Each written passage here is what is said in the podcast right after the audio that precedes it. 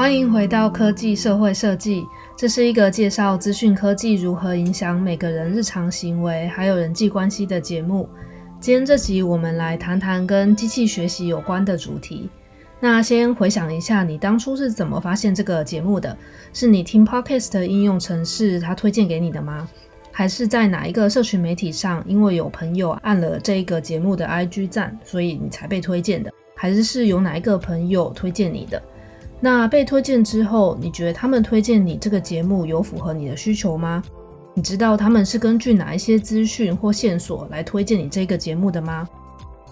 推荐是不是够准确？还有能不能让你知道推荐系统背后的运作机制？这两个都是机器学习相关的应用非常在意的事。那机器学习就是一个让智慧系统可以根据使用者所提供的资料，然后产出相对应预测结果的方法。像是我们每天都会在社群媒体上看到的动态贴文，它背后的机制就是仰赖机器学习技术。系统会根据我们过去浏览记录，或是跟我们具有类似喜好朋友们的感兴趣的内容，来预测我们接下来可能会对哪一些内容感兴趣。然后它就会优先推荐这一些我们很有可能感兴趣的贴文到社群网站的首页，来吸引我们的注意。不只是社群网站上看得到机器学习的影子。用手机在打字的时候，手机输入法在侦测到我们打出前几个字的时候，优先列出哪些候选字让我们选择，这也是机器学习的功劳。一个好的演算法就会根据使用者过去输入的内容来预测现在这个使用者最有可能会需要用的词汇，让我们可以很快地选到自己想要的字。我们听 Podcast 的平台，不管是 Apple Podcast 或是 Spotify。背后也有机器学习的机制，在推荐我们找到可能感兴趣的节目。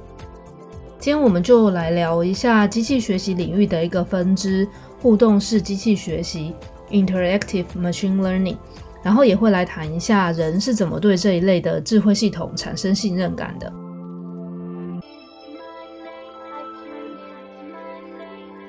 什么是互动式机器学习？就是除了让机器根据开发者喂给它的 training data 来辨识跟预测之外，近年来被提出用在提升机器辨识准确率或是预测准确率的方法，就是让人也加入这整个机器学习的过程中，也就是 human in the loop，让使用者看到机器学习的辨识结果之后，提供及时的回馈，让机器可以立即的更新它的资料库。进而在下次的预测里面达到更准确的结果。那研究者们就将这一个用人加入机器学习历程的方法，把它称作互动式机器学习。目前市面上也有一些网络服务是透过这种互动式机器学习来提升使用者体验。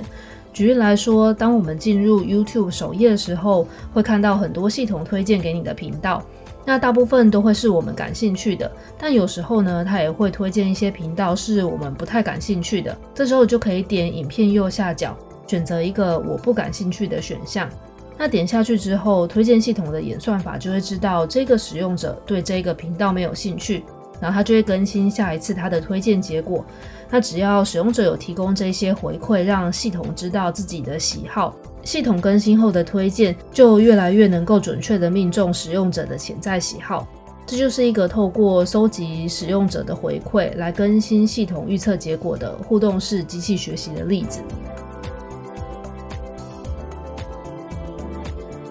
当我们在使用这一些具备机器学习的智慧系统的时候，对它的信任感不仅会影响到我们整个体验过程，也会影响到我们未来愿不愿意继续使用它。可以试着想一下，我们在社群媒体上看到朋友的贴文，那如果这个社群媒体它优先让我们看到自己特别在意的朋友们的贴文，我们就会越来越想要继续停留在这一个服务里面，因为我们就可以一直看到我们想关心的人的消息。但如果它都是推荐跟我们自己生活很不相关的人的照片或是他们的讯息，久而久之，我们就会开始不信赖这个服务的演算法，就觉得它总是推荐我不感兴趣的内容。然后我们就会决定离开它，越来越少用。在这一类的机器学习系统里面，系统推荐的结果能不能让使用者清楚地了解到它背后运作原理，是一个影响我们要不要信任它的重要指标。这就是系统可解释性 （explainability）。这个指的就是当系统给出一个推荐的结果之后，也会给我们相对应的解释跟说明，让我们知道为什么自己在这个时间点会看到某一则贴文，或是为什么我们会被推荐某一个频道，或是为什么我们会看到某一个广告，是根据我过去的浏览记录，还是是有其他我们的资讯被纳入了这个推荐系统的考虑？如果我们能够了解这一些智慧系统的运作机制，对这个系统的信任感就会提升。这其实也就跟我们和伴侣相处一样，两个人相处其实就是两个智慧系统在互动。当你的伴侣做出某一个行为之后，如果他都不跟你说为什么他有这个行为，然后当你不能够理解为什么他要这么做的时候，你们两个之间就会开始出现一些信任的裂痕。那如果他总是很能够很清楚的让你知道为什么他想要在这个时候打电话给你，或是为什么某些时候他想要自己一个人独处。如果他能够提供这一些行为的解释，你们双方对于彼此的信任感自然而然就会提升。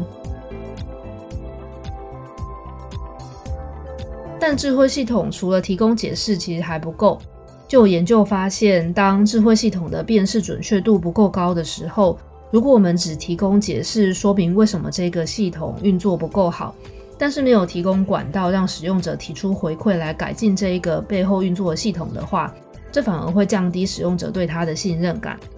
在这里，我们可以一起想象一下，如果今天你听 Podcast 的软体一直推荐你一些你完全不感兴趣的音乐或节目，然后它提供你的解释是：我是根据你过去听过的节目类型推荐的。这时候，因为它的推荐系统做的真的很烂，提供给你的解释就只会让你更加觉得这个产品烂的点在哪里，然后你就会开始越来越不信任这个服务，不会再继续使用它。但如果这时候系统有机会让你可以提供回馈，让你指出系统哪里分类不够好，像是指出哪一些音乐或是哪一个节目是你完全不感兴趣的，然后让你知道系统有收到你的这些回馈，而且下一次也会采纳你的回馈，再更新它未来的系统上的话，我们自然而然就会更加信赖这一个系统，然后也会相信他有能力去调整他下一次的分类预测结果。也会信任他下一次的推荐会越来越准确。这其实就跟我们和伴侣相处一样，我们可以想一下，和伴侣互动的时候，如果他做出了某一个我们不喜欢的行为，比如说听你讲话的时候就打哈欠，那这时候如果他试着跟你解释，之所以会打哈欠，是因为以前养成了这个习惯，那你听了之后就想试着给出一些回馈，让他调整行为。所以你就跟他说，我不是很喜欢你每次听我说话的时候都打哈欠。那下一次你们再见面的时候互动了之后，发现他都还是没有改变的话，这时候你就会开始不太信任他。那相反的，如果他有采纳你的回馈，知道你不喜欢他这样，然后试着改变自己，不要在听别人说话的时候打哈欠的话，这时候你就会觉得对方是一个值得信赖的人，也自然愿意一直跟他相处下去。那总结一下。互动式机器学习指的就是在机器学习的整个过程中，也纳入人的回馈，让人可以提供即时的答案，让机器更新它的训练资料。这类具备互动式机器学习的智慧系统越来越普及在我们的生活中。如果听众是这一些系统的开发者或是设计者的话，我们可以提醒自己，在设计这些系统的时候，除了要让系统具备可以解释性之外，还要进一步的让使用者感受到他提供的回馈有被系统采纳。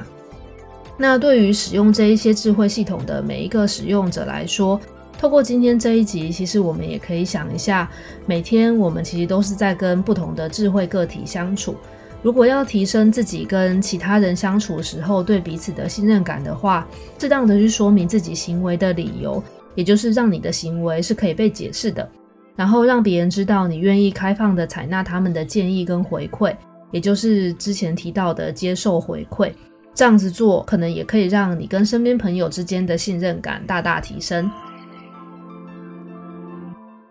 那听完这集之后，我们可以回想一下，今天到目前为止，你有使用什么智慧系统吗？你觉得它背后的运作机制有采纳你的回馈吗？你是从什么地方判断的？想一下，然后找一个资工系的朋友聊聊，问问他的想法，说不定他还可以分享一些最新的技术或是产品让你知道。那今天就到这，祝你有一个美好的一天，下次见，拜拜。